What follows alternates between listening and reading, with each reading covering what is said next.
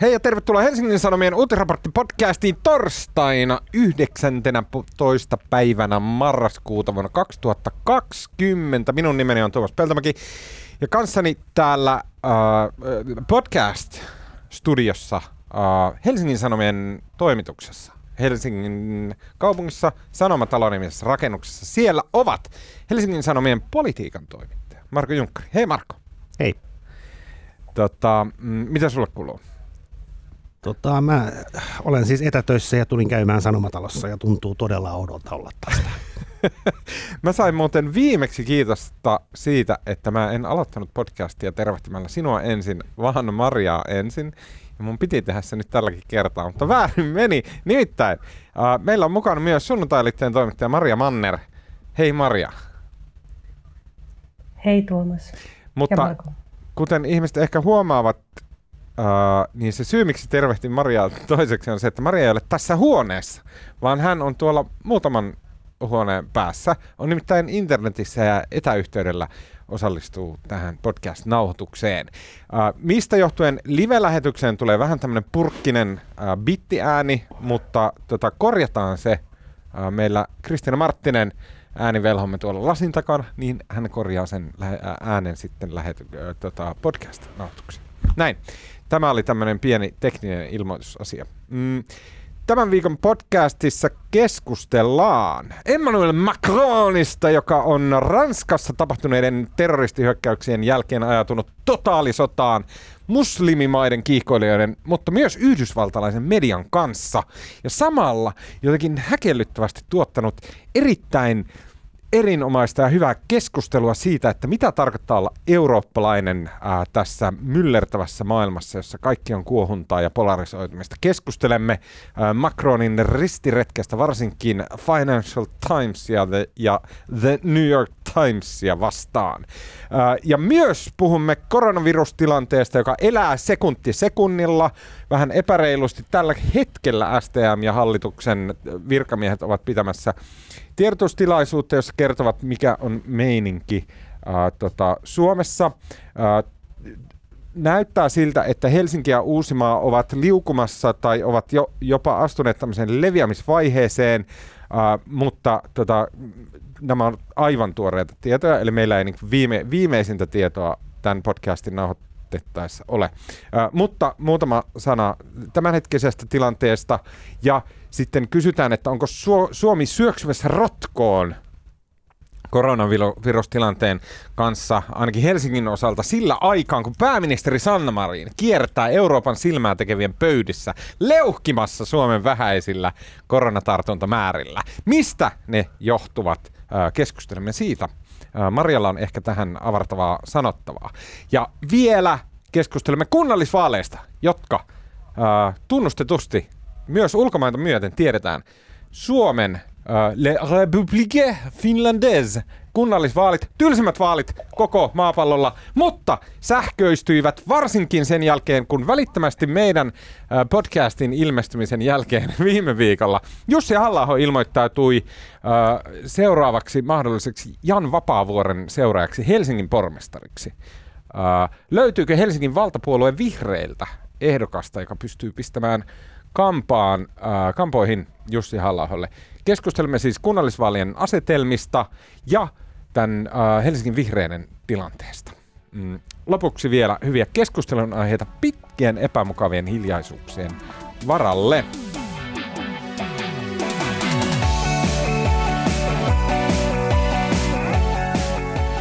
Okei, okay, uh, meidän ensimmäisen aiheen niin kun, ne perustiedot hyvin surullisia, rujaa kuunneltavaa. Jos et kestä kuunnella äh, niin kuin brutaalista väkivallasta tarinoita, niin nyt olisi hyvä idea skipata 30 sekuntia äh, sillä podcast-soittimella. Nimittäin ähm, Ranskassa lokakuussa tapahtui tämmöinen hyvin, hyvin, hyvin, hyvin, hyvin brutaali äh, terrorisku, jossa äh, ranskalaiselta opettajalta nimeltä Samuel Paty, äh, häneltä katkaistiin pää sen jälkeen, kun hän oli omassa luokassaan, kurssillaan, jota hän opetti, niin hän oli tuota, puhunut ranskalaisesta sekularismista, puhunut ranskalaisesta sananvapaudesta, käyttänyt esimerkki, esimerkkinä Charlie Hebdo-lehden lehteen kohdistuneita terroritekoja ja sitten oli tarjonnut luokan muslimioppilaille mahdollisuutta poistua luokasta, kun puhutaan näistä Muhammedin pilakuvista. Ja tota, tästä alkoi semmoinen pikkuhiljaa kytenyt tapahtumaketju, missä tota, Samuel Paty Pätitä oppilaan vanhemmat oli, tai ainakin yksi vanhempi oli alkanut viesteillä tästä ja niin kuin, ottanut kantaa somessa, että miten tämmöinen opettaja pystyy opettamaan, niin on väärin ja alkanut jollain tavalla mobilisoimaan ihmisiä tai niin kuin, kiihottamaan ihmisiä siihen, että on väärin, että tämmöistä niin kuin, käydään ranskalaisessa koulussa. Ja sitten tämmöinen ähm, tsetseenialaistaustainen, äh, ilmeisesti turvapaikanhakijana Ranskaan saapunut ihminen oli tästä tapauksesta, jonka hän oli, johon hän oli perustunut siis sosiaalisen median kautta, niin hän oli sen verran siitä tuottunut, että oli sen jälkeen matkanut Pariisiin ja hyökännyt tämän Samuel Patin kimppuun ja katkaissut häneltä pään. Ja tota, huhhuh, kamalaa. Öö, sen jälkeen, mitä tapahtui, on se, että Ranskan presidentti Emmanuel Macron otti hyvin tiukasti kantaa siihen, että tässä ollaan niin kuin, niin kuin summaten ollaan tekemisissä Ranskalle pyhien arvojen kanssa ja niitä kohtaan ei saa sillä tavalla tai ei tulla millään tavalla hyväksymään terroriiskua näitä arvoja vastaan. pian tapahtui sitä, että Itävallassa tapahtuivat seuraavat ää, tota, iskut. Sen jälkeen muslimin enemmistöisissä maissa, Lähi-idässä ja muualla Macronin kan, kannanotot rupesivat herättää niin suurta vastustusta ja kiukkua, ja niitä pidettiin epäreiluina ja, ja tota, uh, ennakkoluuloisina. Muslimeja vastaan minkä jälkeen sitten Macron oikeastaan niin kuin rupesi ottaa tämmöistä roolia tämmöisen niin kuin jonkunnäköisen niin kuin eurooppalaisten arvojen puolesta puhujana. Ja viimeisin käänne tässä on se, että Ranskassa on tullut uusia terroriskuja Nitsassa äh, ja tota, sitten äh, äh, ranskalaisten kimppuun myös heidän olinpaikoillaan Saudi-Arabiassa on hyökätty. Äh, Emmanuel Macron on viimeisimmäksi ottanut jotenkin tähtäimeensä länsimäisen median, jota tässä yhteydessä edustavat Financial Times ja yhdysvaltalaiset mediayhtiöt, äh, ja syyttää näitä äh, niin kuin jotenkin muslimi- ja islamistikiihkoilijoiden suojelusta tai, tai tota, niin kuin näiden tekojen Eikö se mennyt enemmän, se meni mun mielestä näin, että Maria korjaa siinä myös, mutta eikö se ollut sitten tämän opettajan murhan jälkeen, niin, niin Macron määräs ja ylipäätään poliisit hyökkäs erittäin aggressiivisesti erilaisten epäiltyjen islamistikohteiden kimppuun, koitti, otti kiinni erilaisia ääri, äärityypeksi epäiltyjä hahmoja ja tavallaan, ja sitten sen jälkeen aloitti tota hyvin voimakkaan, voimakkaan tota, puheen, puheen ranskalaisen kulttuurin puolesta ja näin. Ja sitten nämä Financial Times ja muutamat muut anglosaksiset lehdet, ne kritisoivat Macronia siitä, että hän niin kuin tällä aggressiivisuudellaan hän myös vaikuttaa siihen, että maltilliset muslimit Kyllä. tavallaan radikalisoituu. Ja tämä on se, mikä sitä Macronia eniten otti päähän. Jos saa lukea näitä esimerkkejä, joita ilmeisesti Macron oli toimittanut eteenpäin, että mikä häntä varsinaisesti pännii tässä länsimäisen median suhtautumisessa Ranskan tilanteeseen, niin Tämmöisiä esimerkkejä on nostettu, kuten esimerkiksi Financial Times kirjoitti analyysissään Macronin toimista, että Macron's war on Islamic separatism only divides France further, oli otsikko artikkelilla. New York Times kirjoitti, aiheuttaako Ranska lisää muslimiterrorismia yrittämällä estää sitä.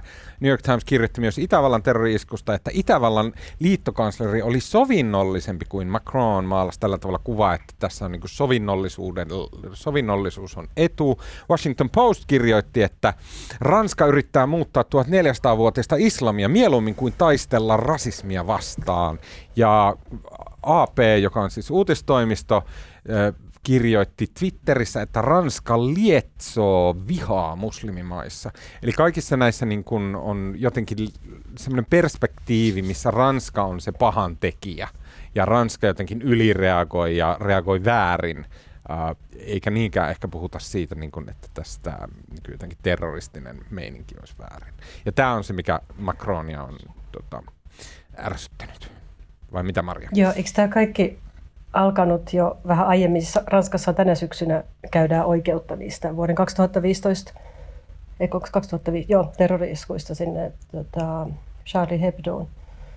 Kyllä. Ja sitten siellä juutalaisessa kaupassa liittyen, ja Macron piti siihen liittyen jo puheen muistaakseni lokakuun alussa. Ja sitten, jonka jälkeen sitten murhattiin tämä opettaja. Mutta tämä on tietysti osa pidempää ketjua, joka Ranskalla on ollut islamistisen terrorin kanssa. Ja sit, niin, tässä on tavallaan se kysymys, tai tähän on väitetty että yhdysvaltalaisen vaikka, tai brittilehdistön reaktioita vähän sellaisena, niin kuin, että Ranskalla on liian lyhyt hame, eli siis viitaten niin kuin raiskauksen uhreihin, että, että syytetään uhreja siitä, mutta mut sitten tässä toisaalta, mä muuten huomaan, että kun mä oon täällä etänä kuulokkeet päässä enkä näe teitä, niin tämä keskustelun osallistuminen tuntuu jotenkin oudolta. Mutta jos sekoile, näettekö te mua? Ei me nähdä Ei me sua, nähdä. mutta me kuullaan sun ääni ja mä pystyn kuvittelemaan sut tässä mun vieressä. No kiva, koska jotenkin, mä näen teidät hidastettuna Facebookin kautta, mikä, siis vähän viiveellä Facebookin kautta. Niin. No mutta yhtäältä joo, kysymys tästä tavalla, että onko tämä niin uhrin syyttämistä ja sitten toisaalta kysymys tietysti siitä niin kuin Ranskan muslimiväestön kohtelusta, että missä määrin se tasavaltalaisuusperiaate tavallaan käytetään heitä vastaan.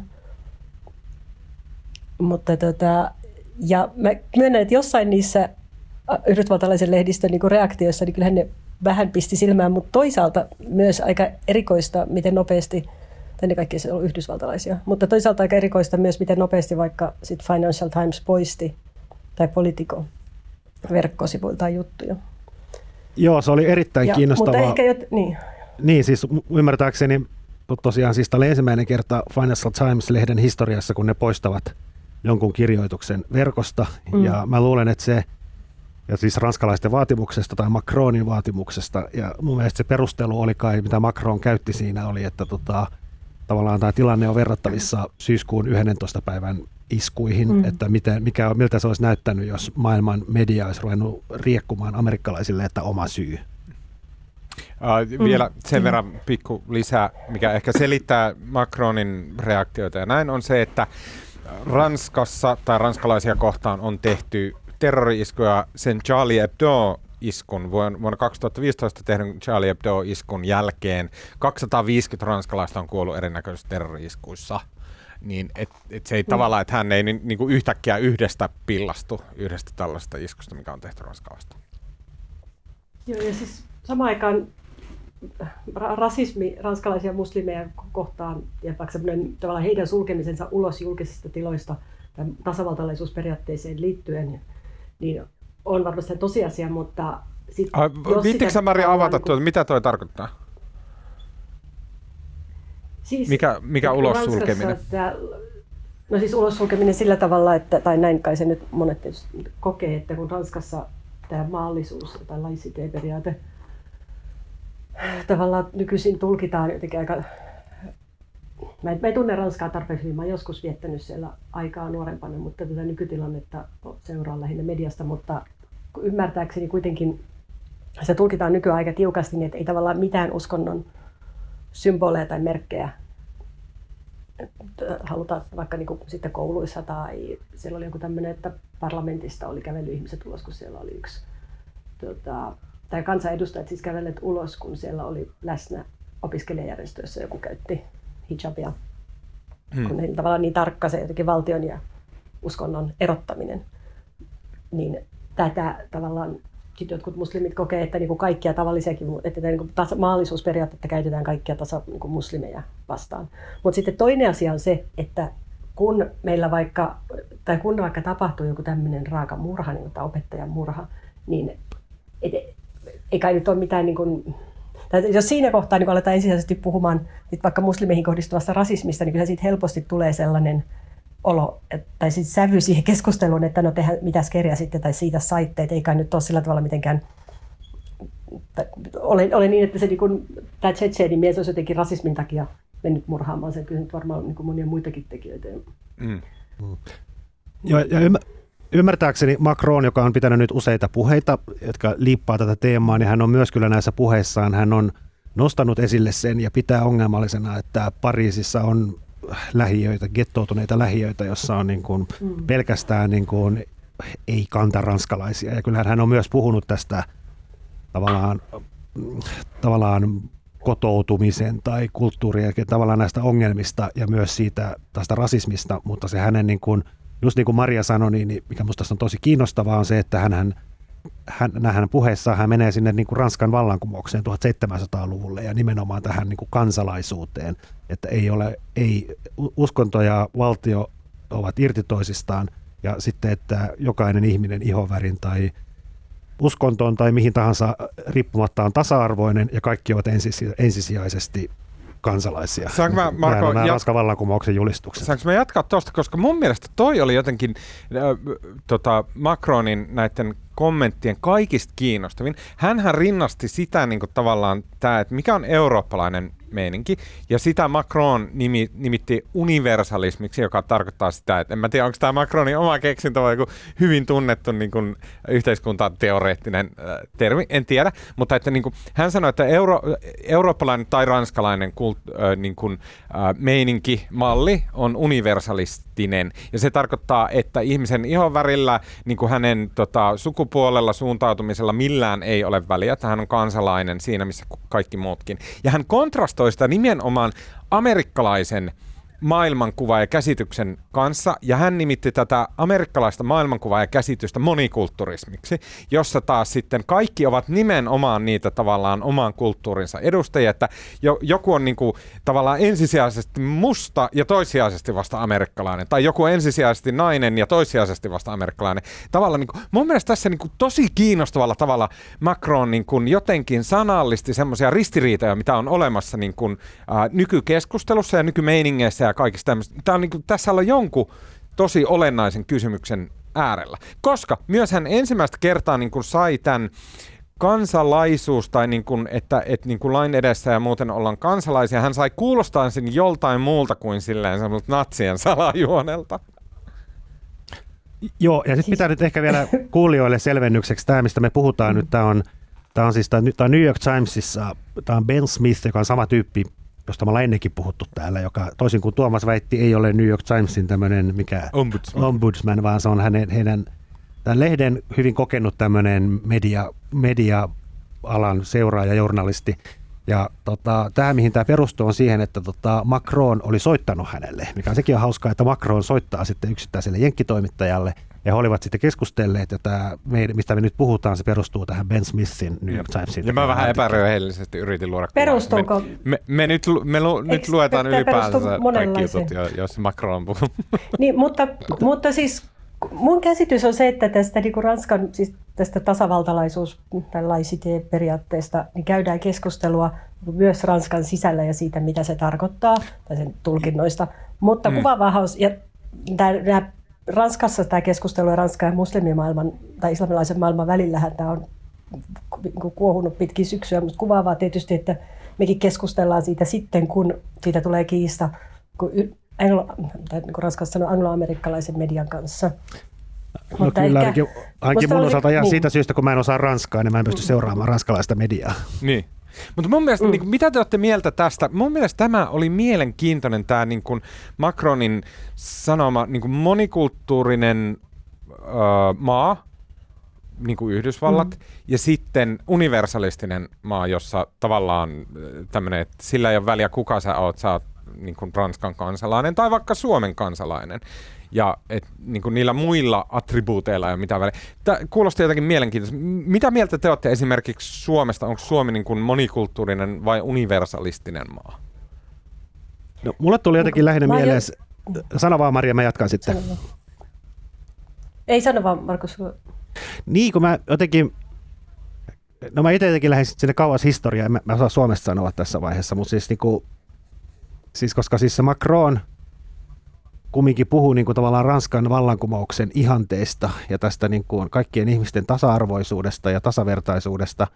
Ja mutta kumminkin siis se Ranskan vallankumouksen ne ideathan on myös siis tavallaan, sehän on myös Yhdysvaltain itsenäisyysjulistuksessa, että sehän on niin kuin, että eihän se amerikkalainen idea poikkea kauhean paljon siitä Ranskan vallankumouksen ideasta. Molemmat on valistusajan. On, ja, mutta sitten se Macronhan nosti, no tämä nyt ainakin oli siinä Ben Smithin haastattelussa, oli sitten se, että häntä niin kuin riepoo tämä niin kuin, ei se amerikkalainen idea itsessään, vaan se, miten Yhdysvalloissa nykyään tavallaan sotketaan kristinusko kaikkeen ja miten kristinuskosta on tullut mm. myös niin kuin politiikan keskeinen niin kuin määrittäjä ja tavallaan taustavoima. Ja, sehän niin kuin, ja sitten sen päälle tämä tämmöinen amerikkalainen ylipäätään tämä nyky, nykyinen identiteettipolitiikka ja sen kanssa hötkyily. Mm. Mutta mun kysymys oli, että miten Suomi, minkälainen maa Suomi? Mä jätän sen Marjalle. Mä jotenkin, niin, tuo jakohan siis siihen, että onko meillä tavallaan tämmöinen monikulttuurinen malli, niin kuin vaikka Britannia tai sitten ehkä Yhdysvallat, tai sitten tämmöinen ranskalainen malli, jossa ikään kuin kaikki yritetään sulauttaa sellaiseen niin. Ranskalaisuuteen ja kansalaisuuteen, niin se keskusteluhan on vanha. Jossain määrin musta tuntuu, että Suomessa ei ole käyty sitä keskustelua ihan kauheasti. Tänne perussuomalaisten taholta varmaan kyllä, mutta, välillä kun mä, jos mä itse vaikka kirjoittanut Suomessa esimerkiksi liittyy tähän niin kunniaväkivaltaan tai niin tyttöjen kontrollointiin, että, että meillä on kuitenkin tyttöjä, jotka esimerkiksi ei saa harrastaa tai kauheasti liikkua koulun ulkopuolella tai tavata poikia. Mm. Tämä, tai vaikka koulussakin pitää olla, niin kuin, ei saisi osallistua samalle liikuntatunneille tai istua poikien viereen ja niin edelleen. Niin joskus sitten, kun on keskustellut siitä vaikka poliitikkojen tai asiantuntijoiden kanssa, että, niin kuin, että miten tähän pitäisi suhtautua Suomessa, niin minusta tuntuu, että siihen ei ole mitään kauhean selvää ajatusta. Että, on niin varmaan selvää, että meillä on Suomessa siis julkisessa elämässä paljon, niin kuin, ei niin paljon jotenkin tilaa uskonnolle kuin vaikka Yhdysvalloissa, mutta sitten ei nyt mikään myöskään niin kuin ranskalainen malli ole, jossa sit vaikka huivin käyttö on rajoitettu eri tavalla eri paikoissa. Mutta ehkä mä vielä jos mä palaan siihen tavallaan tähän uhrin syyttelyyn, niin kuin ehkä Macron ja jotkut ranskalaiset kokee, että heitä tavallaan, niin kuin, että kun siellä tapahtuu terrorisku ja ihmisiltä katkaistaan pää, niin sitten se suhtaudutaan vähän sellainen, että no, että teki sitten jotain tuolla rasismille, niin sitten niin kuin selviäisi. Tai sitten ikään kuin tämä ongelma niin kuin ratkeaisi sillä, että eihän se tietenkään ratkea ainoastaan sillä. Ja ehkä vähän saman, kiinnitittekö huomiota, että toi Erkki Tuomioja jako taas Facebookissa sen semmoisen kirjoituksen, minkä hän jakoi silloin viisi vuotta sitten. Kyllä, Charlie Hebdo hyökkäysten yhteydessä. Mm. Joo, että siitä, että jos juutalaisia pilkataan, niin kysymys on antisemitismistä, ja jos naisia pilkataan, niin kysymys on solinismista, ja jos tummaihoisia pilkataan, niin kysymys on rasismista, mutta jos muslimeja pilkataan, niin sitten kysymys on, tota, sit se onkin sananvapauskysymys. Mikä mm. ehkä jotenkin, ja musta samanlaista keskustelua käy, jonkun verran käytiin silloin 2015, niin alettiin puhua siitä, että oliko ne niin lehden julkaisemat pilakuvat jotenkin niin kuin typeriä tai ala-arvoisia tai niin edelleen. Että ihan kuin se olisi jotenkin, että, että silloin, kun ihmisiä väliä. tapetaan ja niiltä, niin aivan, että silloin kun ihmisiä tapetaan niin kadulle, niin katkaistaan pää joidenkin pilakuvien takia, niin eihän siinä oikeasti ole kysymys siitä, että oliko ne niin pilakuvat ihan asiallisia vai ei. Et se, niin. on kysymys jotenkin niin paljon. Erkki Tuomio on kyllä et, siinä jännä, että se on niin fiksu ja niin lukenut ja niin viisas ja silleen niin kuin, semmoinen niin kuin, niin kuin Jeesuksen omainen mies. Ja sitten sillä tulee semmoisia aivan mm. niin kuin ääliömäisiä pieruja suusta ulos. Mm. Mutta samaan aikaan sit ehkä se yksi ongelma tässä keskustelussa on se, että kun selvä on, että Ranskalla on ongelma islamilaisen terrorismin kanssa – voi olla, että se, siis tavallaan mä itse asiassa olen ajatellut vähän sitäkin, että nämä iskuthan on ollut tämmöisiä yksittäisiä veitsellä tehtyjä. Niitä on tosi vaikea estää, mutta toisaalta me ei ole nähty ainakaan nyt onneksi toistaiseksi mitään semmoista niin isompaa ja koordinoidumpaa, että vaikuttaa siltä, että sellaisia on kuitenkin vaikeampi Ranskassa ehkä järjestää. Mutta sitten keskustelu siitä, että onko tämä Ranskan malli jotenkin paras tapa ratkoa tätä ongelmaa, mikä siellä on, niin sitä tuntuu olevan kauhean vaikea käydä, koska sit se koet, niin kuin tulkitaan niin helposti sellaiseksi uhrin syyttelyksi. Niin. Mutta mulla tämä jotenkin herätti niin kuin se, että se tuli, en mä, siis toi ajatushan on niin kuin jotenkin totaalisen perussuomalainen, mutta sitten kun se mm. tulee ulos Emmanuel Macronin suusta, niin se, se ei kuulosta silleen perussuomalaiset, vaan se kuulostaa joltain niin bla bla bla, Ranskan maallisuus, bla bla bla, näin. Mutta että onko meillä Suomessa jotenkin, puuttuuko meillä ne keinot käydä tämmöisiä keskusteluja ilman, että se välittömästi riitautuu ja sitten jotenkin just niin kuin perussuomalaiset puolueena on sillä tavalla polarisoiva, että niin kuin se estää sen tavallaan niin kuin maltillisen keskustelun näistä kysymyksistä, mikä ei välttämättä ole niin kuin perussuomalaisten vika, vaan se on niin kuin jotenkin tämän poliittisen kentän vika tällä hetkellä Suomessa. Mutta niin kuin mun mielestä Suomessa vaan... siis ajatus niin, mä ajattelen, että valti, kysymys niin valtion ja uskonnon erottamisesta Suomessa tulkitaan aivan eri tavalla. Eikö meillä ole edelleen uskonrauhan rikkominen laissa mut kun, kuitenkin? Mutta kun mun mielestä toi kysymys tavallaan on laajempi kuin toi mm. valtion ja uskonnon niin kuin, se, on, se on tavallaan niin kuin, se on laajempi, se on kulttuurinen. Se ei ole pelkästään niin kuin, kahden tavallaan suuren vallankäyttäjätahon erottaminen toisistaan, mm. vaan se on niin kuin kulttuurinen niin kuin suhtautumisessa siihen, mitä ollaan tässä maassa, että minkälainen mm. maa me ollaan. Siinä se ero on. Mä, mä vähän pakolla yrittäisin viedä tätä niin kuin, eteenpäin tätä kysymystä sillä tavalla, että se jollain tavalla linkittyy Suomeen. Mua kiinnosti se, että näissä tapahtuneissa siis tää, nämä niin kuin, äh, tämä terroriteko Ranskassa, niin siinä yhteydessä tuli esimerkiksi keskustelu mm, nimenomaan tästä opettajan roolista. Ja sehän, se myös mm. jonkun verran Suomessa käydään tätä esimerkiksi nuorisoväkivalta keskustelua, mitä Suomessa on käyty, niin siinä yhteydessä on käyty keskustelua siitä esimerkiksi, että onko olemassa semmoinen muutos meneillään, että esimerkiksi yhteiskunnan perinteisiä tämmöisiä auktoriteetteja, kuten poliisia, kuten opettajia, kuten sanotaan vaikka nyt jotain nuorisokeskustyöntekijöitä ja tällaisia, joita mm. Jotenkin tuntuu, että perinteisesti niitä jo, jonkin verran on Suomessa pidetty niin korkeassa kunniassa ja niin kuin opettajan, opettaja varsinkin, niin onko siinä tapahtumassa joku muutos, ja onko meillä syytä käydä tämmöistä niin ranskalaistyyppistä keskustelua myös tästä niin kuin opettajan roolin asemasta yhteiskunnassa?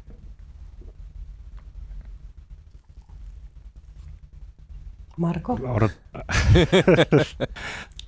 en mä osaa, en mä osaa oikeastaan tohon, tohon vastata, että musta toi menee kyllä niin, niin jotenkin ohi tästä, ohi tästä asiasta. Mutta kyllähän siis se Ranskan ero Suomeen. Siis tämän, tämän Samuel Patin, sen, niin sen terroriiskon mielenosoitukset, nehän kaikki pyörä sen opettajan ympärillä, että miten nimenomaan tämä mm. opettaja on niin, niin tärkeä tässä.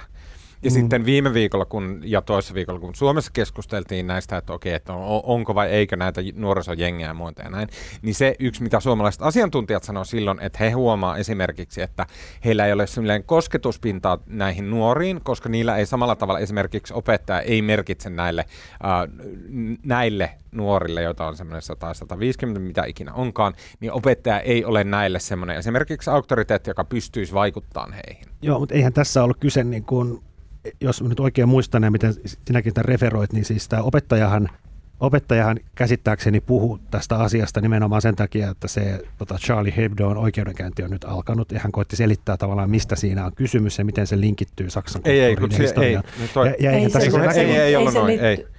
Hän piti sananvapauskurssia, jota hän on pitänyt monta vuotta. Okei, no sitten mm. korjataan toi. Joo, Mutta kumminkin, eihän tässä kyse ollut niin oppilaista. Siis hänhän niin tässä oli tavallaan se kohu lähti vanhemmista ja sitten se oli somessa ja sitten se tavallaan sattui. Kyllä, kyllä.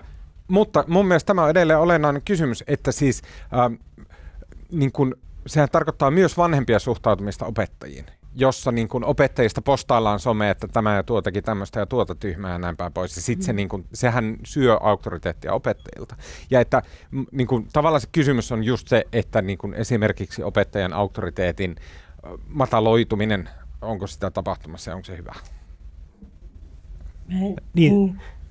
Mä, mä en voihan, voihan sen nähdä myös niin, että siis kyllähän niin kuin, äh, e-, eihän suuri osa aina puhutaan niin kuin valtiosta niin kuin tämmöisenä abstraktiona tai puhutaan Macronista, niin eihän, eihän riviranskalainen koskaan tapaa Macronia tai eikä se kohtaa niin kuin semmoista instituutiota kuin valtio.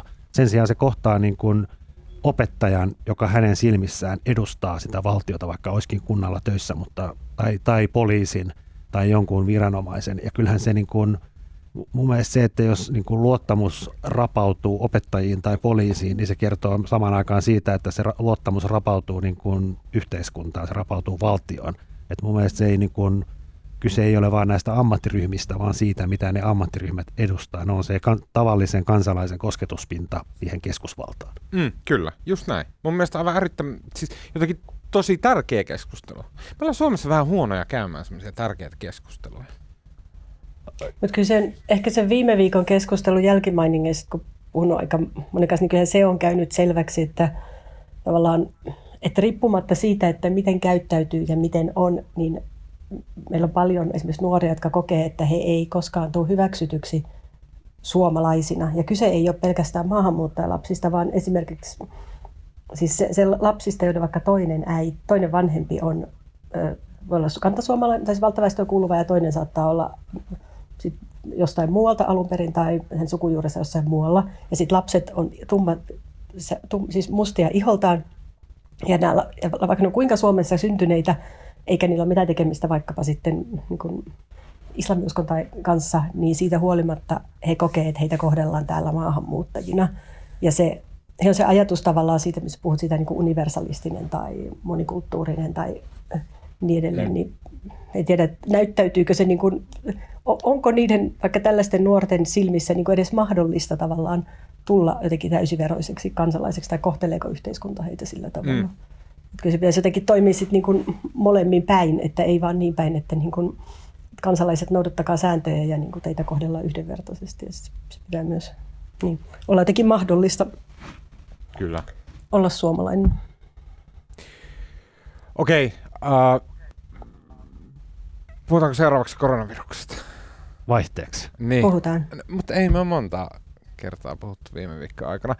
Um, Koronaepidemia on siirtynyt Helsingin ja Uudenmaan sairaanhoitopiirin alueella tunnuslukujen valossa kiihtymisvaiheesta leviämisvaiheeseen. Tästä asiasta kerrottiin sosiaali- ja terveysministeriön ja Terveyden ja hyvinvoinnin laitoksen tiedotustilaisuudessa torstaina tänään.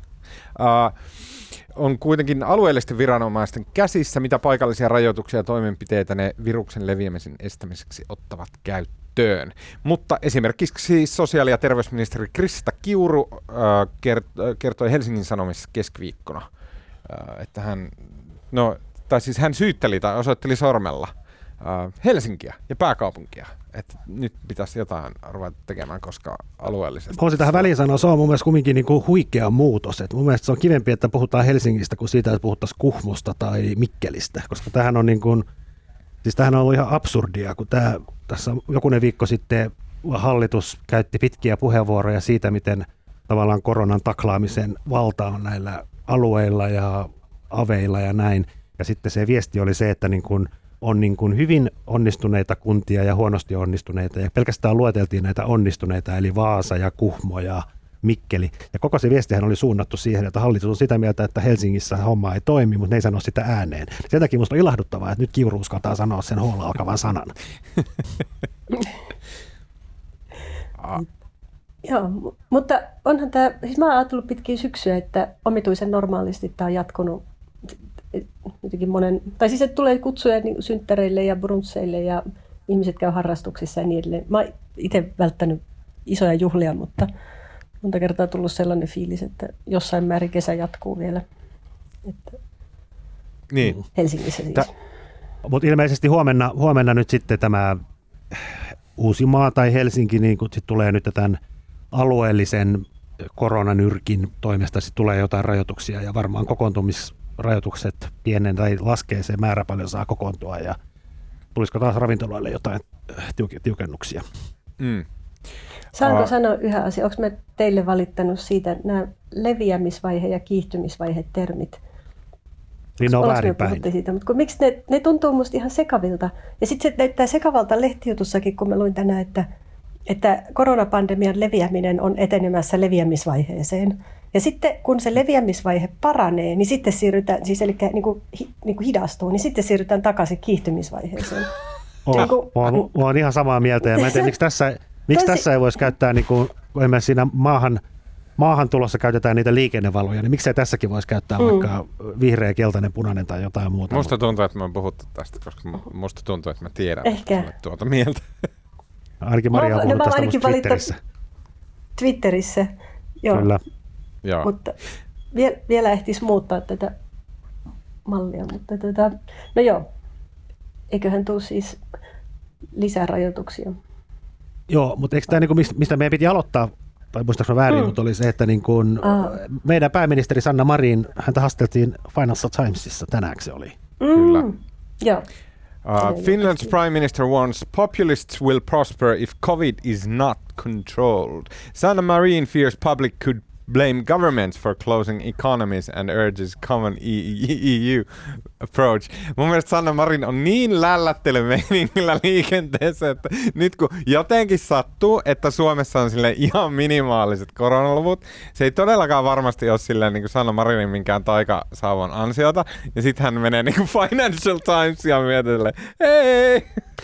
Mutta onhan siis, niin kuin taas tuosta jutusta, niin onhan nämä siis Suomen levinäisyysluvut, mitä Ruotsissa on kymmenkertaiset ja oliko se Itävallassa 200-kertaiset tällä hetkellä. Että onhan tämä niin kuin, ihan kivahan, kivempi näin kuin kivempi täällä kuin Itävallassa. Joo, joo, todellakin. Mutta mä en niin kuin, välttämättä kyse ei ole siitä, että niin kuin suo, siis, tai siis mä haluan, että me keskustellaan siitä, että mistä siinä on kyse. Mut... Voin sanoa tähän väliin vielä, kun musta on niin kuin, siis kuitenkin Financial Times nyt on niin kuin aina, musta on huvittavaa, kun lehtijutuissa, aina määritellään se lehti, niin sanotaan, että se on niin kuin talousraamattu. Mutta onhan se, niin kuin, onhan se talousraamattu. Ja siis sehän on siellä aika harvoin on, aika harvoin on suomalaisia haastateltuina ja mun mielestä, jos muistelee vaikka meidän pääministereitä, niin, niin Stubbia siellä haasteltiin usein sen takia, koska Stubbi puhui niin hyvää englantia ja hänellä oli hyvät kontaktit FTn toimittajiin ja muutenkin kontaktit kaikkialle Eurooppaan – ja en mä muista että tällaista niin kuin eurooppalaista julistusta, että Euroopan pitäisi tehdä jotain niin kuin yhdessä ja yhteinen eurooppalainen projekti, niin eihän tämmöisiä puhunut kukaan sitten Paavo Lipposen. Mm. Uh, Marin on suomalainen versio Macronista. Tai Paavo Lipposesta. Ja kyllä toi siis... Tai Suom... niin. Mutta kyllä toi kiinnostaa selvästi ulkomailla. Mullekin on tullut espanjalaisilta toimittajilta ja muilta kyselyjä siitä, että mitä, miten Suomi on tässä onnistunut. Ja pärjätään. Katsotaan, miten kauan. Tietysti nuo haastattelut kannattaa antaa nopeasti niin kauan kuin tilanne vielä on hyvä, koska se, kuten tiedetään, se saattaa muuttua nopeasti. Minusta siinä oli kiinnostavaa se, mitä Mari nosti sanoi näistä populisteista, että populistit pääsee valtaan, jos tätä tautia ei saada kuria. Nyt toiseksi Suomessa on kai ollut niin, että demareiden kannatus on tästä hyötynyt, mutta joskus silloin aikaisemmin jo tänä vuonna puhui joidenkin noiden valtionhallinnon virkamiesten kanssa, jotka sanoivat, että, kyllä, että hallituksessa kyllä havaittiin se, että jos tätä hommaa, että meillä oli aika siis kokematon ja virkajältään varsin ja muutenkin iältään aika nuori hallitus, että jos se homma niin kuin räjähtää käsiin niin kuin Ruotsissa, niin hallitukselle ei käy kauhean hyvin.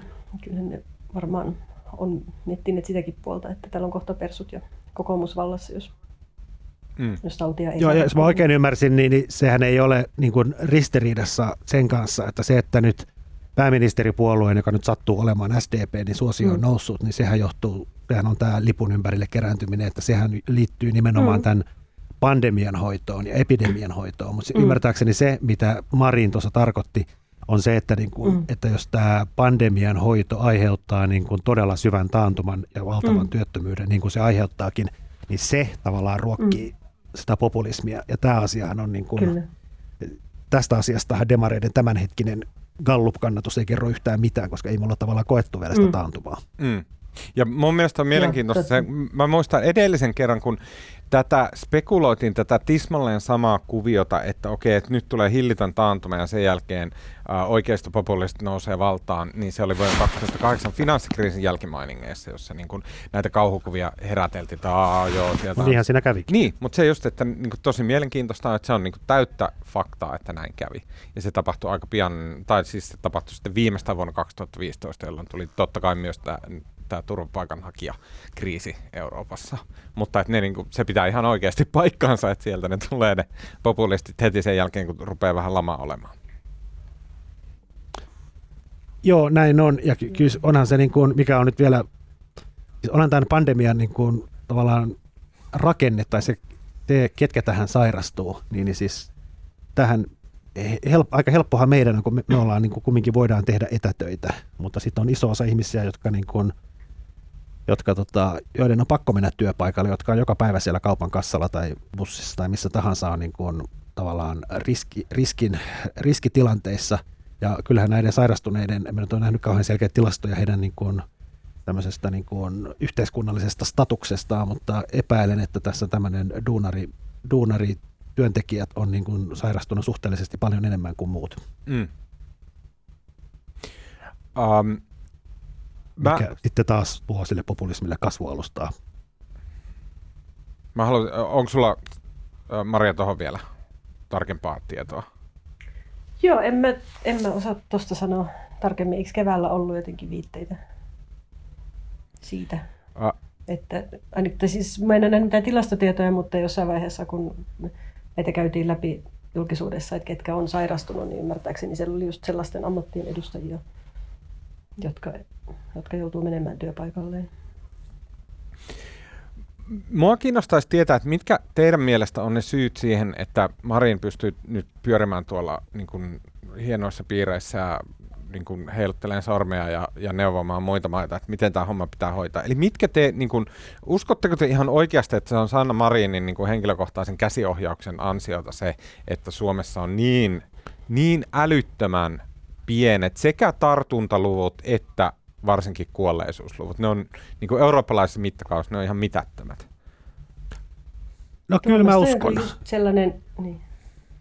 Mä kyllä uskon sen ja siinä mä mielessä, että... Tuomakselle, että toi on huono kysymys, että toimittaja, toimittajana opetetaan, että ei saa kysyä Joo, mutta suljettuja kysymyksiä. ymmärretään, mitä Tuomas, Tuomas tarkoitti, mutta siis mun mielestä pointtina on se, että totta kai asiaan on vaikuttanut sattuma, ja asiaan on vaikuttanut varmasti erilaiset kulttuuriset tekijät, että suomalaiset, suomalaiset asuu ei asu monta sukupolvea samoissa kämpissä ja suomalaiset pitää etäisyyttä ja tämä on harvaan asuttu maa ja me ei koskaan tavata ketään ja vaikka tavattaisikin me ei puhuta niille. Ja niin kuin tässä on niin kuin ollut tavallaan rakenteellisia asioita, jotka on niin kuin tavallaan helpottanut tämän pandemian, epidemian kurissa pysymistä täällä. Mutta kyllähän niin kuin maan hallitus olisi voinut sen sössiä. Et en mä tiedä, onko, tässä niin kuin, onko tämä nyt heidän ansiota vai onhan sekin ansio, että niin kuin tavallaan hyvää lähtökohtaa ei ole pilattu. Et siinä mielessä on mm. Hallituksen ansiota. Mä en usko noihin tota, kulttuurisiin tekijöihin tai etäisyys, että täällä nyt ei muutenkaan usko? Siis mä uskoin sen keväällä, mutta mä en usko enää. Koska mun on vaikea ajatella, että belgialaiset tai, tai tota, mitä muita maita on, Belgia, Italia, Saksa, missä on niin tosi kovat tartuntaluvut, niin mun on vaikea ajatella, että ne on niin tyhmiä niin kuin kansakuntana, että kun he tietää nyt toisen aallon tullessa, että joo, että kun se tulee, niin meillä tulee aivan helvetinmoinen talouskatastrofi niska, jos me ei katkaista mm. tätä, kaikilta lähtee työt ja sen jälkeen on taas natsipuolueen vallassa, niin mä en usko, että ne on niin tyhmiä, että ne on silleen, että mm, no, mutta halaillaan silti, koska se kuuluu meidän kulttuuriin. Niin, mutta johtuuhan se nyt ihan, siis kyllähän nämä maat, joissa on Euroopassakin ollut alhaisimmat tartuntaluvut, niin niissä on vähäisin, alhaisin väestön tiheys. Kyllähän siinä on joo, joo, se, mutta se on eri ne... asia kuin se, että halaillaanko. Niin, mutta onhan me että harvaan asuttu maa, niin onhan se, kyllä se vaikuttaa siihen asiaan, että täällä ei ole ketään. joo, niin, siis se, joo, siis väestön se, tiheys varmasti. Ja siis varmaan myöhemmin saadaan niin kuin lisää tietoa siitä, että kuinka paljon ihmisten sosiaaliset kontaktit on vähentynyt vaikka nyt syksy aikana. Keväällä esimerkiksi suomalaiset vähensivät, ihmiset ei vaan tavanneet ketään. Ja mm. jos, vaikka, mä, mä luulen, okei, okay, Belgia ja Saksa voi olla toinen juttu, mietin vaikka joku niin kuin Espanja, Italia, Brasilia, jos se niin kun ihmiset siis luontaisesti esimerkiksi koko ajan koskettelee toisiaan ja halailee ja se jotenkin on niin kuin fyysinen läheisyys ihan eri luokassa kuin Suomessa. Mä luulen, että se vähän ehkä, tai kuulostaa siltä, että vähän aliarvioit sitä, että miten hitaasti tällaiset tavat muuttuu. Et kun mä katson vaikka va, niin ystävieni valokuvia Brasiliasta, jossa he mukaan niin kuin on sillä etäällä toisistaan, kun tekee mieli kiljuhdille, että ei toi ole mikään et, turvaväli, että te olette niin ihan vierekkäin. Että kyllä sit niin. joku pieni merkitys saattaa olla sellaisellakin.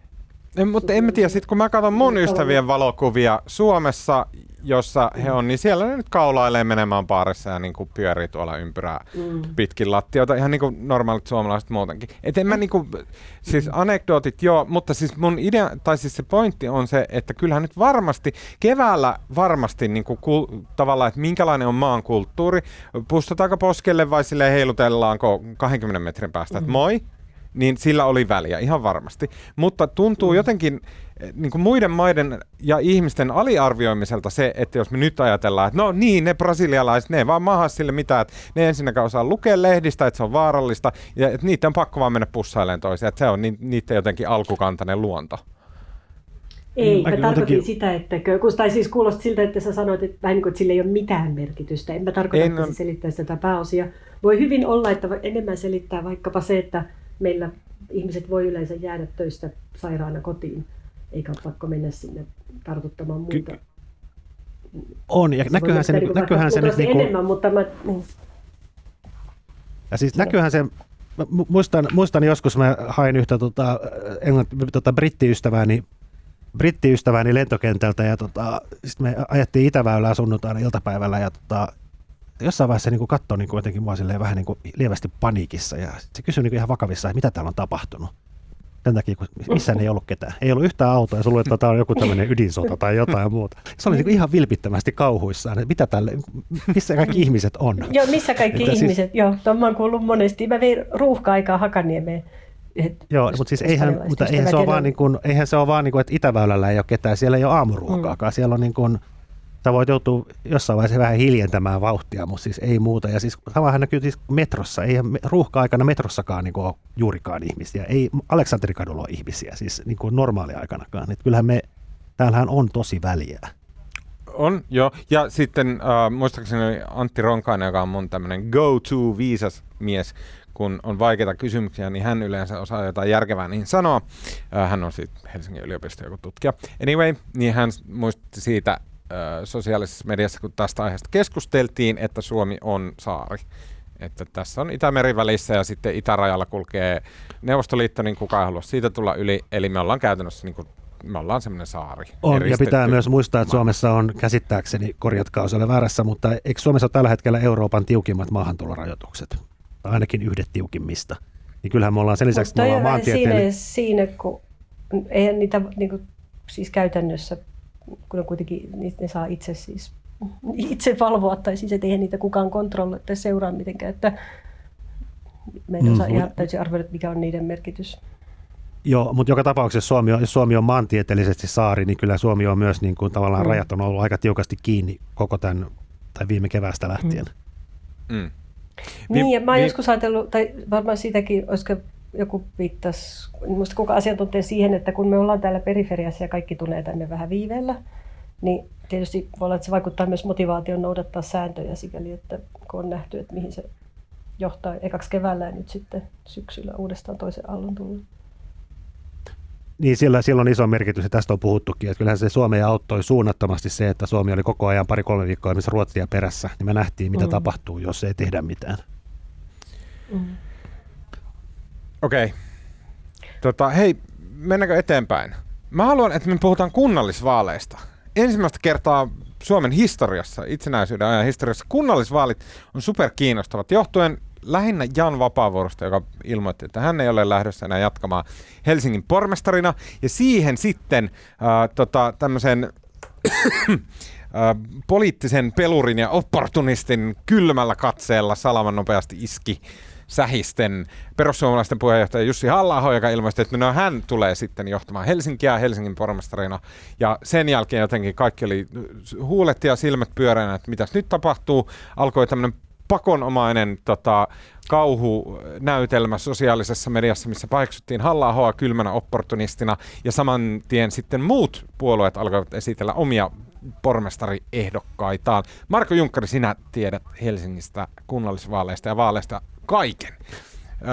no itse, asiassa, itse asiassa kuntavaalit, tai siis kunnallispolitiikkaan, mä en ole itse asiassa oikeastaan ikinä sitä seurannut varsinaisesti, että meillähän kuntapolitiikka, Helsinki-politiikkaa seuraa kaupunkitoimitus, jossa en ole ikinä ollut, mutta mä oon enemmän perehtynyt tähän valtakunnan tasoon. Mua jotenkin ihmetyttää, miksi Tuomas on nyt niin tästä halla niin jotenkin tohkeissaan, koska mun mielestä se, se että halla ilmoittautui pormestariehdokkaaksi, sehän oli, sehän oli vaan poliittinen liike. Siis perussuomalaisten kannatus viime vaaleissa Helsingissä oli jotain 6 prosenttia, nyt se varmasti nousee, mutta perussuomalaiset on, tulee Helsingissä olemaan niin kuin todennäköisesti noin vasemmistoliiton kokoinen puolue. Siis Helsinki on tämmöinen saareke Suomessa, jossa perussuomalaisten kannatus ei ole ikinä kunnolla lähtenyt. Jussi halla sai oli eduskuntavaaleissa koko, siis sai melkein 30 000 ääntä vai sai yli 30 000 ääntä. Se oli siis Suomen ääniharava, keräsi ne äänet Helsingistä. Se kerää niin kuin varmasti kuntavaaleissa. Halme, Timo Soini, kyllä täällä, niin kuin, okei Timo Soini Espoossa, mutta kyllä täällä alueella niin perussuomalaisilla kannatusta on. Puhun nyt viime vaaleista. No, siis eduskuntavaaleissa halla sai noin 30 000 ääntä ja sitten se veti mukanaan kaksi muuta perussuomalaista Helsingistä, jotka sai siis yli 2000 ääntä. Eli se on niin kuin täysin yksinäinen tähti täällä. Ja totta kai se lähti nyt pormestariehdokkaaksi, koska perussuomalaisilla on niin kuin tarve tehdä hyvä kunta, kuntavaalitulos, ja ne varmasti tekeekin, niin on ehdokkaita paljon. Ja puheenjohtajan tehtävä on maksimoida puolueen julkisuus, ja mi, mi, mistä se nyt maksimoiskaan se paremmin kuin pormestariehdokkaana – ja tämä oli myös hänelle siinä mielessä turvallista, koska eihän Jussi halla halua olla Helsingin pormestari. Se on varmaan viimeinen asia, mitä hän haluaa elämässään tehdä, mutta hänen riskinsä tulla valituksi on nolla. Miksi ajattelet noin? No se haluaa olla pääministeri. Haluaa haluaa, olla, haluaa, mm. haluaa olla pääministeri tietysti. Miksi tavallaan kasvavan puolueen, jolla menee pirun hyvin, puheenjohtaja mm. haluaisi hypätä päivänpolitiikan ulkopuolelle Helsingin mm. pormestariksi? Ei tietenkään. Että hän ja. on nyt vaan maksimoimassa tämän, maksimoimassa tämän tilanteen. Ja siinä mielessä siis vihreillä ja kokoomuksella on eri tilanne, koska... Oota, oota, ihminen... mennään sinne, mä haluan vastata sano, sun kysymykseen. Ei, Puhuta vihreistä ja kokoomuksesta. Tämä liittyy tuohon. Siis kokoomuksella ja vihreillä on eri tilanne, koska ihminen, joka lähtee jommankumman pormestariehdokkaaksi, hänellä on sitten oikeasti riski tulla valituksi. Että sinne on niin kuin Petteri Orpon on vaikea lähteä kokoomuksen pormestariehdokkaaksi, koska hän saattaa joutua pormestariksi. Niin, Mutta tota, siis... Niin, eikö Tuomaksella joku pointti? Sano. Niin siis se, että miksi se ylipäätänsä kiinnostaa on se, että kun mä pystyn jotenkin ajattelemaan, miltä kunnallisvaalit näyttää niin kuin normaaliista mielestä. Ja, ja ne on niin uuvuttavat vaalit, ne on hirvittävän uuvuttavat vaalit, koska niissä nimenomaan ei ole semmoista niin yleistä tasoa, mistä me keskustellaan. Niissä ei käydä, eikä tavallaan pidäkään käydä keskustelua silleen, että, että, niin kuin, että mitäs me suomalaiset ajatellaan kunnista, vaan se on nimenomaan, että ajatellaan, että okei, että niin kuin tässä lähialueella on tämä roskapönttö pitää siirtää ja sitten tämä päiväkoti siis polttaa, mutta siis niin kuin vaikka purkaa ja rakentaa jonnekin muualle uudelleen. Ja sitten Jussi halla niin se niin kuin tuntui jotenkin nerokkaalta nimenomaan tavallaan puhtaan semmoisen niin PRn kannalta, jossa se niin kuin äärikuivien, ääripaikallisten, ääritylsien vaalien ainoa semmoinen yleinen keskustelu saadaan kiehumaan, siis Jussi halla saa kiehumaan sen itsensä ympärille. Niin se tuntuu silleen no, niin kuin järkevältä vähän, tästä mielestä. Mä oon, mä oon silleen siis kuntavaalit, joo, no äänestysprosentti on alhaisempi kuin eduskuntavaaleissa, mutta kumminkin korkeampi kuin eurovaaleissa.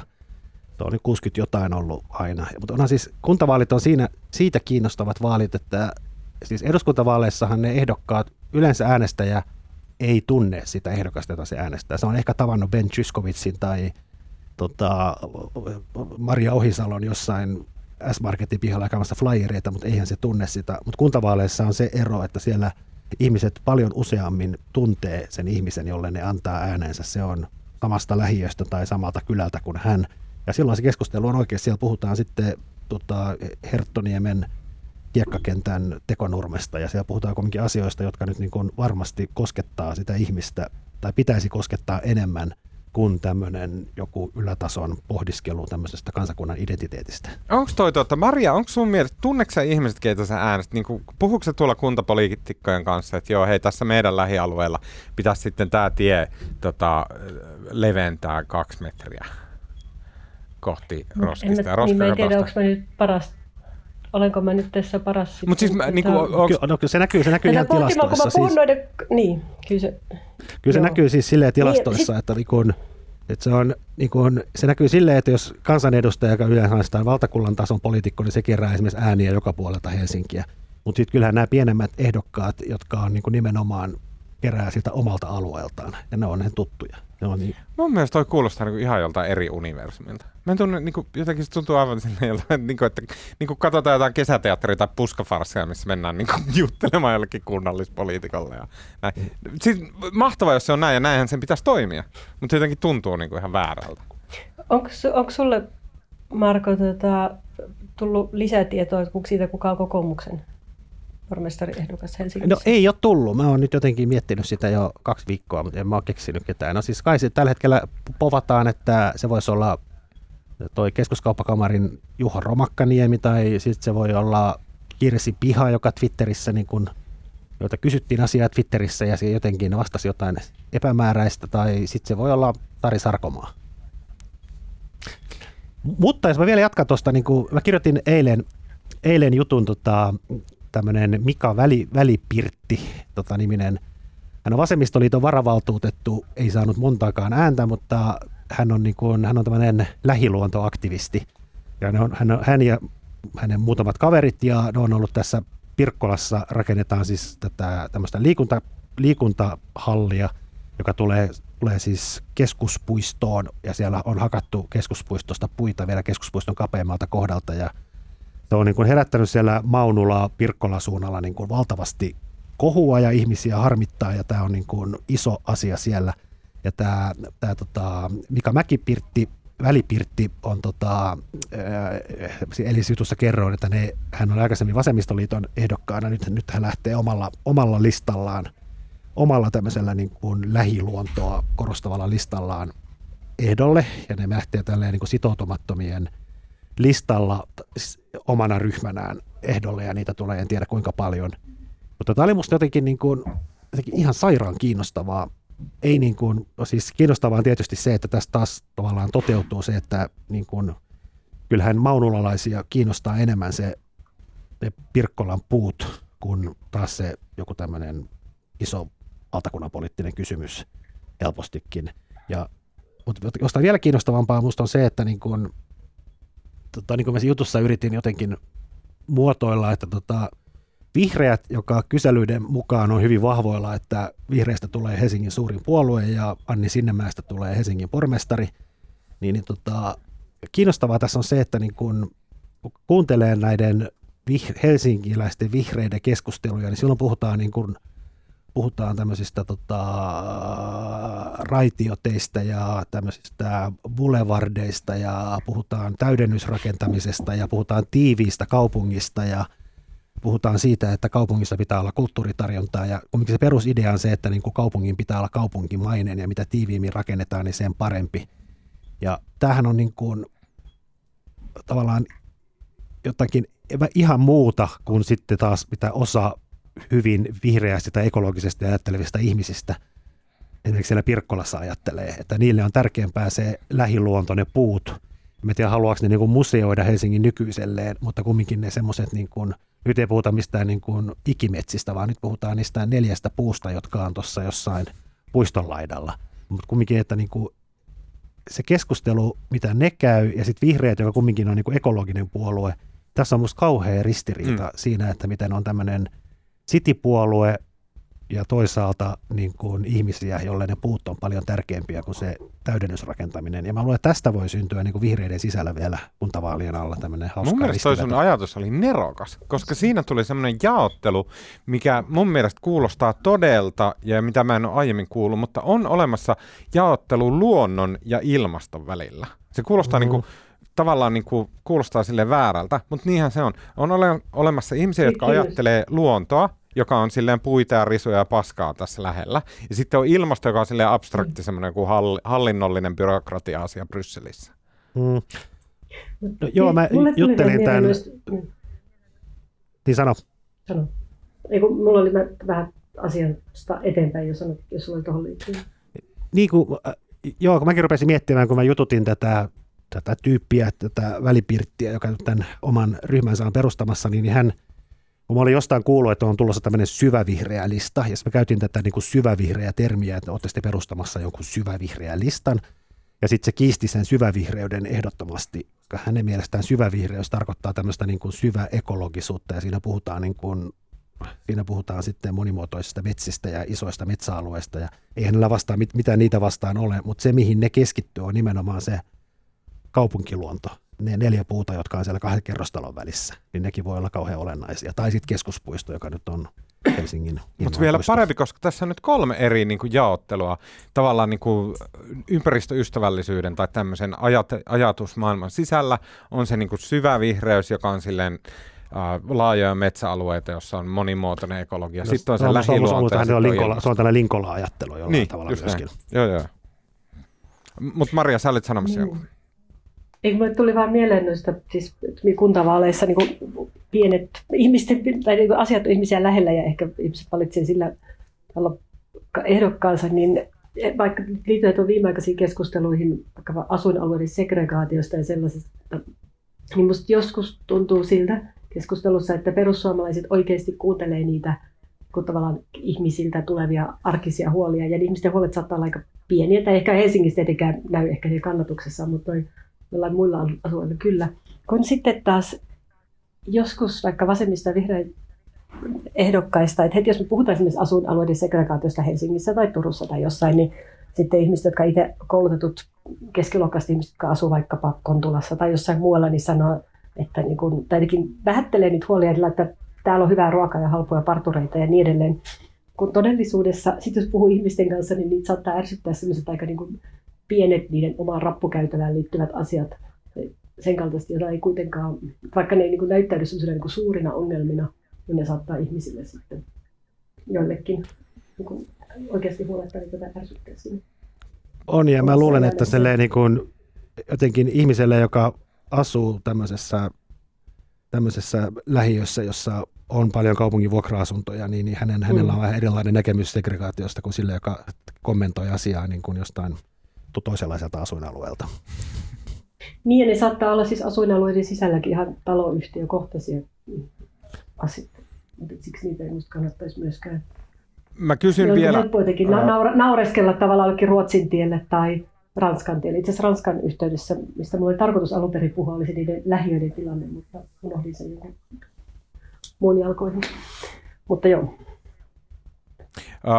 Mä kysyn vielä, viimeinen kysymys vasta nanosekunnissa, Marko. Vihreät on Helsingissä valtapuolue, semmoinen iso niin kuin behemotti. No niin, siis tällä hetkellä suurin on kokoomus, siis kuntapolitiikassa ja vihreät on kakkonen. Mm, mutta eikö heitä voisi silti Helsingissä ajatella valtapuolueena? No se on toisiksi suurin. Niin. Niin tota, uh, mikä heidän se pormestaritilanne on? No siis Anni Sinnemäki on tällä hetkellä apulais, apulaispormestari ja Sinnemäki ei ole vielä ilmoittautunut, mutta käsittääkseni vihreät pitää sitä täysin satavarmana, että hän ilmoittautuu okay. vähän myöhemmin. Saattaa saada jonkun haastajan, niin elää joku proseduuri, miten se valitaan, mutta tota, mun mielestä se on käytännössä varmaa, että Sinnemäki on vihreiden ehdokas. Hyvä. Sitten kun taistelette tuule ja tuiskun läpi kohti tota, myrskyn halki, hapekkaan, mutta vaarallisen ilman. Ja tota, kohti jotain lämpimänä kaukaa kutsuvaa baarin ikkunaa. Ja menette, pujahdatte sinne ja pyydätte jotain lämmintä juomaa baarimestarilta. Ja sitten asettaudutte sateenvarjoinenne pöytään, kuten englantilaiset gentlemanit ja gentlewomanit. Ja sitten tota, seurueelle alatte selostaa omia turinoita ja tarinoita, niin mistä heidän kanssa puhutte? Aloita Samaria. Mm, mä, siis, mä en ehtinyt tehdä tällä viikolla ääkillä oikein mitään muuta kuin töitä, mutta mun teki mieli suositella tämän Ranska ja sitten myös ehkä tämmöisen asuinalueiden segregaation liittyvän keskustelun yhteydessä semmoista kirjaa. Mä mietin, että onko mä suositellut tätä teille aikaisemmin, mutta siis tämmöinen kirja kuin Murha Amsterdamissa, joka kertoo siitä Teovan Kohin murhasta aikoinaan Amsterdamissa ja sit, niin, niin kuin maallistuneen Euroopan, liberaalin Euroopan yhteentörmäyksestä poliittisen islamin kanssa. Ja mm, se on ihan loistava kirja, joka tota, on siis hyvin kirjoitettu ja pohtii tavallaan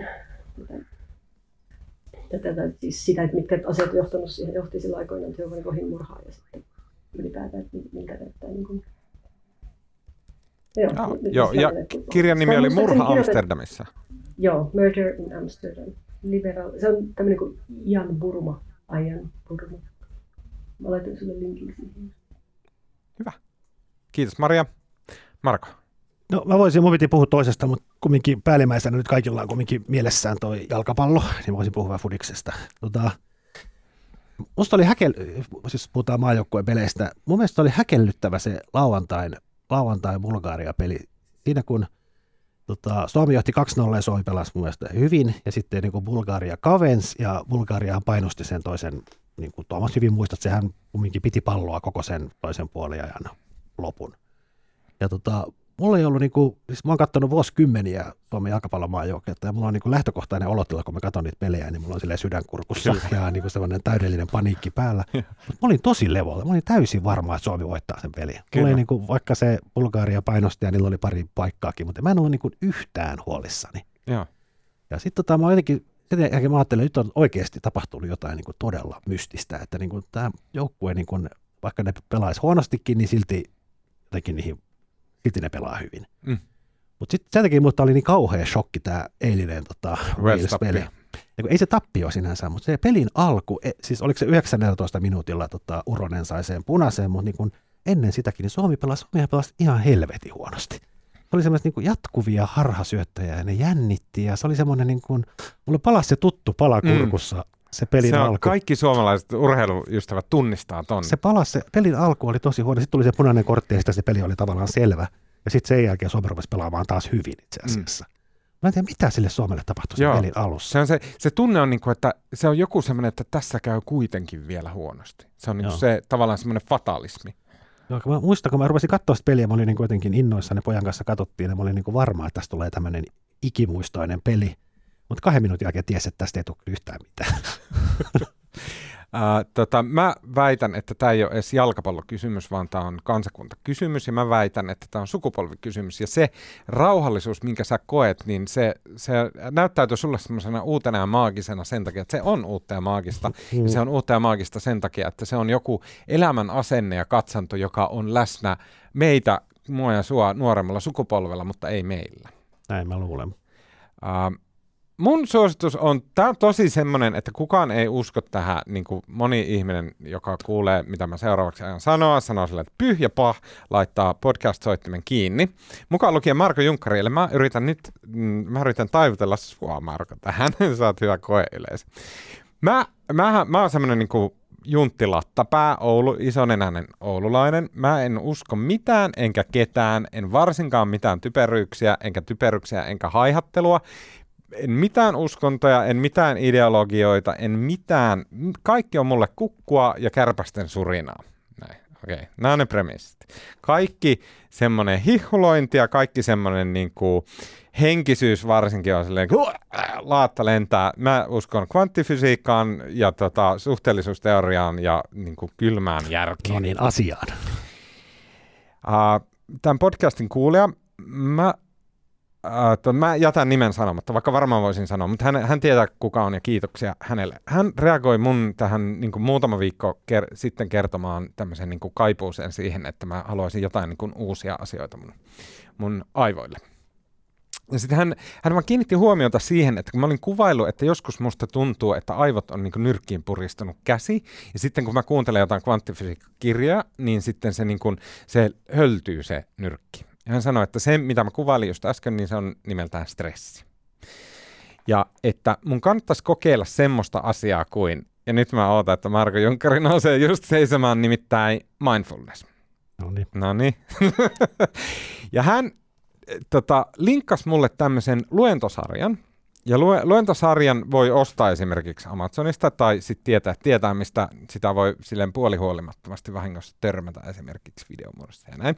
Tota, niin, tota, uh, luentosarja nimeltään Uh, The Science of Mindfulness, a Research-Based Path to Wellbeing. Ja nyt mä toivon, että varsinkin just ne ehkä semmoiset niin kuin purtajajäppiset niin kuin minä ja juntit ja kumpparikansa siellä, niin älkää skipatko tätä niin kuin kannattaa kokeilla. Koska mä, mä mainostan, on yksi asia, minkä mindfulness opettaa, ja se on tosi tärkeä oppi kenelle hyvänsä, ja sen jälkeen se voi lopettaa. Ja se, se, ei, ole mit, se ei ole mitään hihulointia, sen takana on niin kuin psykologiaa ja tutkimusta ja näin. Mä väitän tosi niin kuin, niin kuin ennakkoluuloisesti, että tämä aihepiiri ja tämmöinen ajattelu on esimerkiksi naisille paljon tutumpaa, ja he on törmännyt tähän paljon enemmän kuin miehet. Sen takia mä pidän tätä varsinkin miehille, varsinkin nuorille miehille tärkeänä. Yksi asia, minkä mindfulness opettaa ensimmäisen viiden minuutin aikana, kun kokeilet äh, esim. Headspace-appia, jossa on sille niin kuin ohjattu äh, harjoitus, niin se opettaa semmoisen asian, että sinä et ole sama asia kuin sun ajatukset.